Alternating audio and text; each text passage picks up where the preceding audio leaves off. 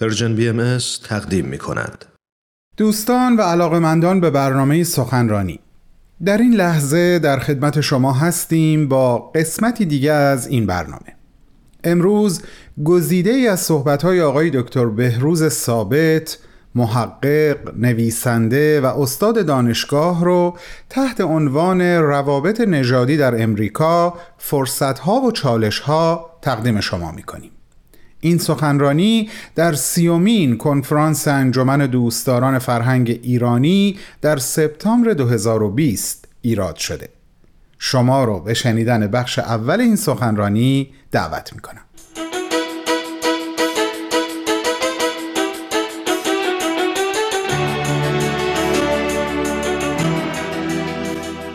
دوستان عزیز و هموطنان گرامی و فارسی زبانان محترم در هر گوشه دنیا با عرض درود سپاسگزارم که انجمن دوستداران فرهنگ ایرانی این فرصت را یک بار دیگر به من داده اند تا در کنفرانس امسال به صورت آنلاین در خدمت شما باشم و در مورد مسئله وحدت نژادی در آمریکا و از همه مهمتر نگاه آین بهایی به وحدت نژادی از دیدگاه یگانگی نوع انسان مطالبی را خدمت شما عرض کنم.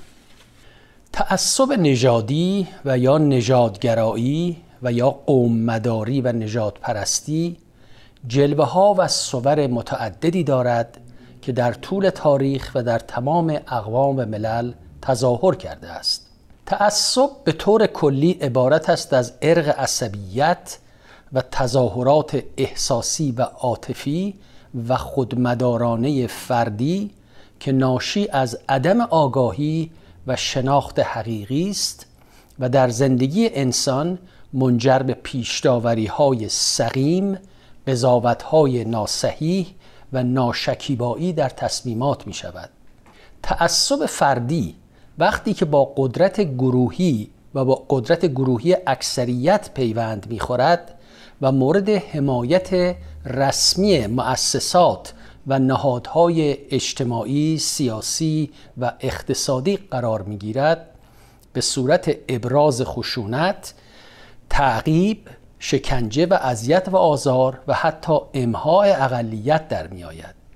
ما نمونه های چنین سیاستی را دیدیم که فلمسل در قتل عام یهودیان در زمان جنگ دوم جهانی و در سایر موارد در کشورهای مختلف رخ داده است. تعصب نژادی در آمریکا از نظر تاریخی ریشه در فرهنگ و تمدن اروپایی دارد. نجات پرستی در حقیقت ادامه سیاستی است که با قدرتمندی سیاسی و اقتصادی اروپا رشد سرمایهداری و پیجویی سیاستهای توسعه طلبانه و استعمارگرانه آغاز شد. و بر مبنای فلسفه و تعبیرات ایدئولوژیک خودمدارانه ای استوار بود که نژاد سفید را نژادی برتر، کاملتر و باهوشتر می‌دانست. تظاهر فاجعه آمیز این طرز تفکر با به قدرت رسیدن فاشیزم و نازیسم در اروپا در ربع دوم قرن بیستم به حد اعلای خود رسید. در آمریکا تعصب نژادی و تبعیض نژادی نسبت به سیاه پوستان سابقه بیشتر از 300 سال دارد که با تجارت برده و استثمار سیاهان آغاز شد. در اوایل قرن هفدهم گروه های مختلف مهاجرین سفید پوست اروپایی از انگلستان و سایر کشورهای اروپایی مثل ایرلند، آلمان و فرانسه به امریکا آمدند. این گروه ها که با روحیه ماجراجویی سرزمین آبا و اجدادی خود را ترک کردند قصد آن داشتند که زندگی نوینی را در این گوشه جهان برپا کنند. سرزمین بکر و غنی آمریکا وعده دنیای جدیدی را می‌داد.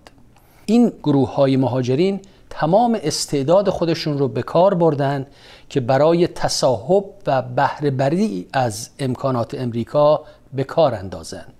ساختن یک دنیای نو از طرفی روحیه شجاعت و سرسختی و تحور و اختراع و اکتشاف را به دنبال داشت و از طرف دیگر بیرحمی و خشونت و ستیزه گروهی را میطلبید.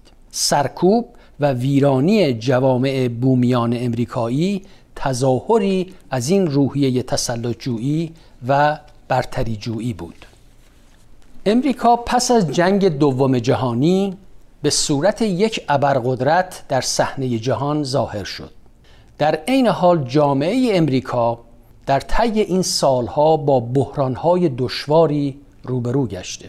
ترور رهبران سیاسی چندین رکود شدید اقتصادی به چالش کشیده شدن نقش امریکا در صحنه بین المللی مثلا پس از حمله تروریستی 11 سپتامبر اینها از یک طرف و از طرف دیگر تنزل ارزش های اخلاقی، فساد مالی مؤسسات بازرگانی، افزایش تصاعدی خشونت و استفاده از اسلحه گرم، جنایت و قتل‌های دست جمعی در مدارس و اماکن عمومی و مسائلی از این قبیل جامعه امریکا را با بحران داخلی روبرو ساخته حال با توجه به این بحران هایی که مختصرا ذکر کردیم اجازه دهید برگردیم به دهه پنجاه که امریکا پیروزمندانه از جنگ بین الملل دوم بیرون آمده بود و به عنوان یک ابرقدرت در صحنه بین المللی ظاهر شده بود. در آن دهه و در سالهای بعد مسئله حقوق مدنی سیاهپوستان بیشتر و بیشتر مطرح شد. و زخم تبعیضات ریشهدار از بطن جامعه سرباز کرده بود می‌دانیم که سیاهپوستان به عنوان برده به امریکا آورده شدند و نظام بردهداری در آمریکا جایگزین شد و این نظام حیات سیاسی و اجتماعی و اقتصادی امریکا را تحت نفوذ خود درآورد.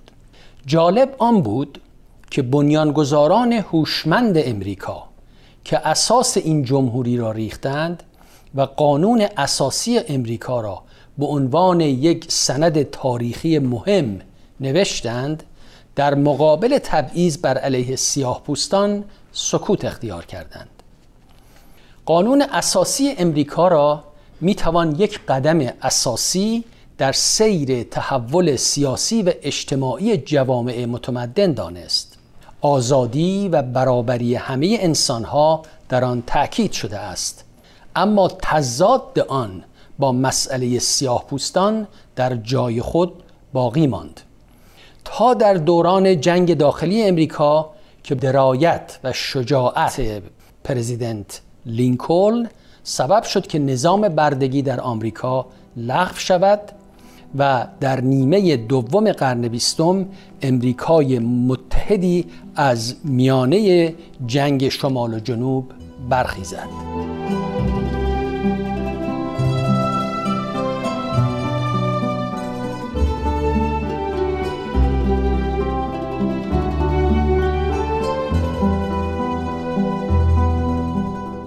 عزیزان همراه شما کماکان شنونده بخش اول صحبت‌های آقای دکتر بهروز ثابت محقق نویسنده و استاد دانشگاه هستید. تحت عنوان روابط نژادی در امریکا فرصتها و چالشها. بعد از چند لحظه کوتاه صحبت‌های آقای دکتر رو پی می‌گیریم. لطفاً با ما همراه بمونید.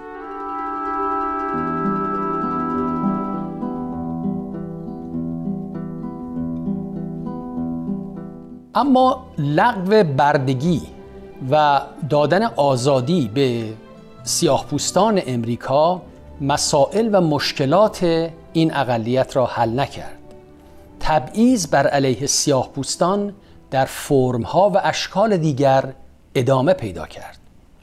یعنی مثلا سیاهپوستان بایستی به مدارس جدا می رفتند از شیر آب جدا می نوشیدند در اتوبوس در ردیف عقب می نشستند و یا به ساختمان ها و رستوران ها و مراکز عمومی از یک درب دیگری وارد می شدند. امکانات پیشرفت اقتصادی ایشان محدود بود. مزایا و درآمد ایشان از سفید پوستان کمتر بود. به علاوه گروه های ترور مثل کوکلاس کلان همچنان به تهدید و خشونت خود ادامه می‌دادند همانطور که گفتیم جنبش احیای حقوق مدنی سیاهپوستان به رهبری افرادی مثل دکتر مارتین لوترکینگ در دهه 60 جامعه امریکا را فرا گرفت. یعنی این مبارزات ادامه پیدا کرد تا سرانجام لغو همه تبعیضات رسما از طرف رئیس جمهور آمریکا اعلام شد و دولت فدرال مصمم شد که به هر وسیله ممکن یا به وسایل قانونی و قوه مجریه این حقوق آزادی سیاهپوستان را اعمال کند. مثلا در اوایل گارد ارتش دانشجویان سیاهپوست را به مدارس مختلف اسکورت می کرد قوانین موسوم به جیم کرو تقریبا بر روی کاغذ از بین رفت. هدف ما از بیان این مقدمه این است که نشان دهیم چگونه در حالتی که علائم و نشانه های بحران از دهه 60 به بعد در جامعه امریکا ظاهر شد اما در کنار آن حرکت های مثبتی مثل احیای حقوق سیاهپوستان نیز در جریان بوده است. جامعه که در آن تعصب نژادی به نحوی ریشهدار در اعماق فرهنگ آن نفوذ کرده بود توانست در ابعادی وسیعی بر این تعصب غلبه کند و نسل جوان امریکا رفتاری را از خود ظاهر سازد که دارای تفاوت ماهوی با پدران و مادرانشان بود.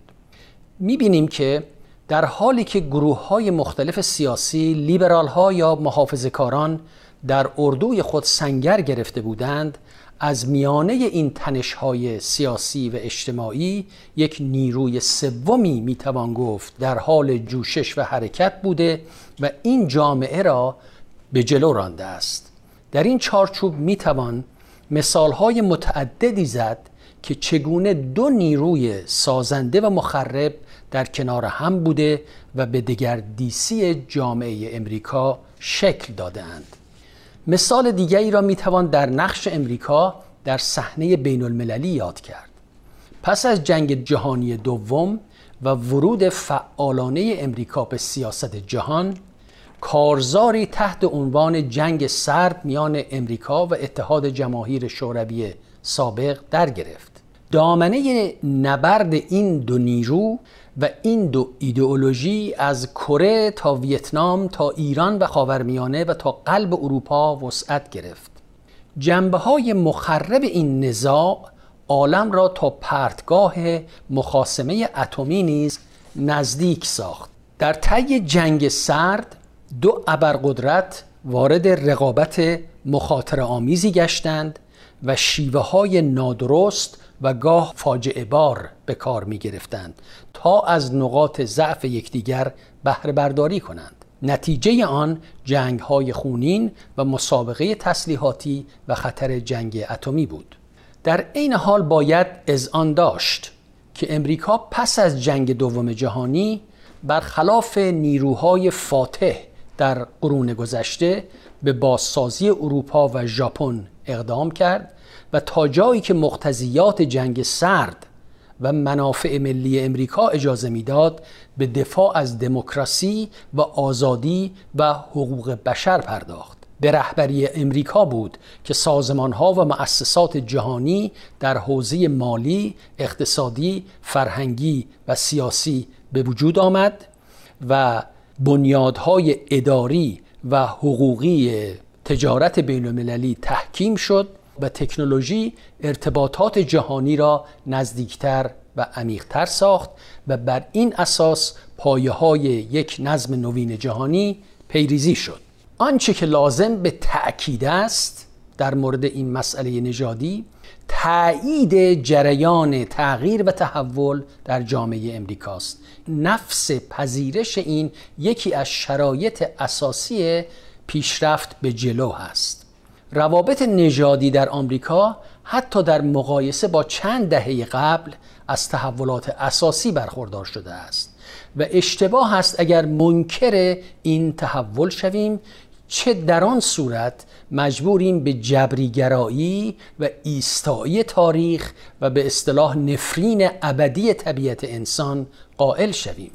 تایید تحول در گذشته و پیشرفت به جلو رو بایستی به عنوان یک جریان مثبت حساب کرد تا بتوان بر اساس آن ابعاد تغییر را در آینده هم مشخص کرد و بتوان تصور کرد و به سوی آن شتافت. و ما می‌بینیم که حال نسل جوان امریکا توانسته تا حدود زیادی بر تعصبات آب و اجدادی خود غلبه کند. و این در حالتی است که همونطور که اشاره کردیم گروه های سیاسی لیبرال و محافظ کار که به خاطر سیاست در اردوی خودشان سنگر گرفته اند اما در میانه این دو نیرو و در میانه این دو اراده سیاسی می توانیم یک نیروی سومی را هم ببینیم که در حال جوش و حرکت بوده و جامعه را به جلو رانده و این نیروی سوم معطوف است به وجدان جمعی و وجدان گروهی و معنویت درونی فرهنگ آمریکا که اسباب این پیشرفت رو فراهم آورده و با همه این تنش ها جامعه را به جلو برده است. مثال های زیادی می‌توان زد که چگونه این دو نیروی سازنده و مخرب در کنار هم حرکت کرده اند و در حقیقت اسباب تحول و رفرم رو در جامعه امریکا به وجود آورده اند و از برخورد و تضاد این نیروهای متضاد بوده که در اثر این تضادها یک نیروی سومی متولد شده یک سنتز و فرایند جدیدی به وجود آمده.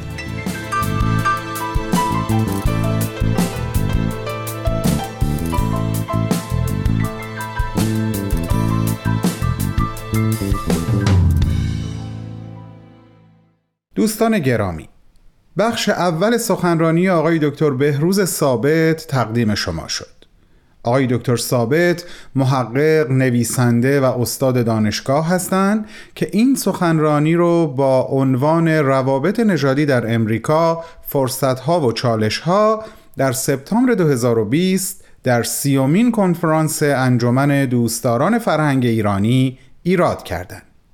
از شما دعوت می‌کنیم. شنبه هفته آینده ما رو همراهی بفرمایین برای شنیدن دومین و آخرین قسمت از گزیده این سخنرانی. با بهترین آرزوها برای همگی شما در سال جدید.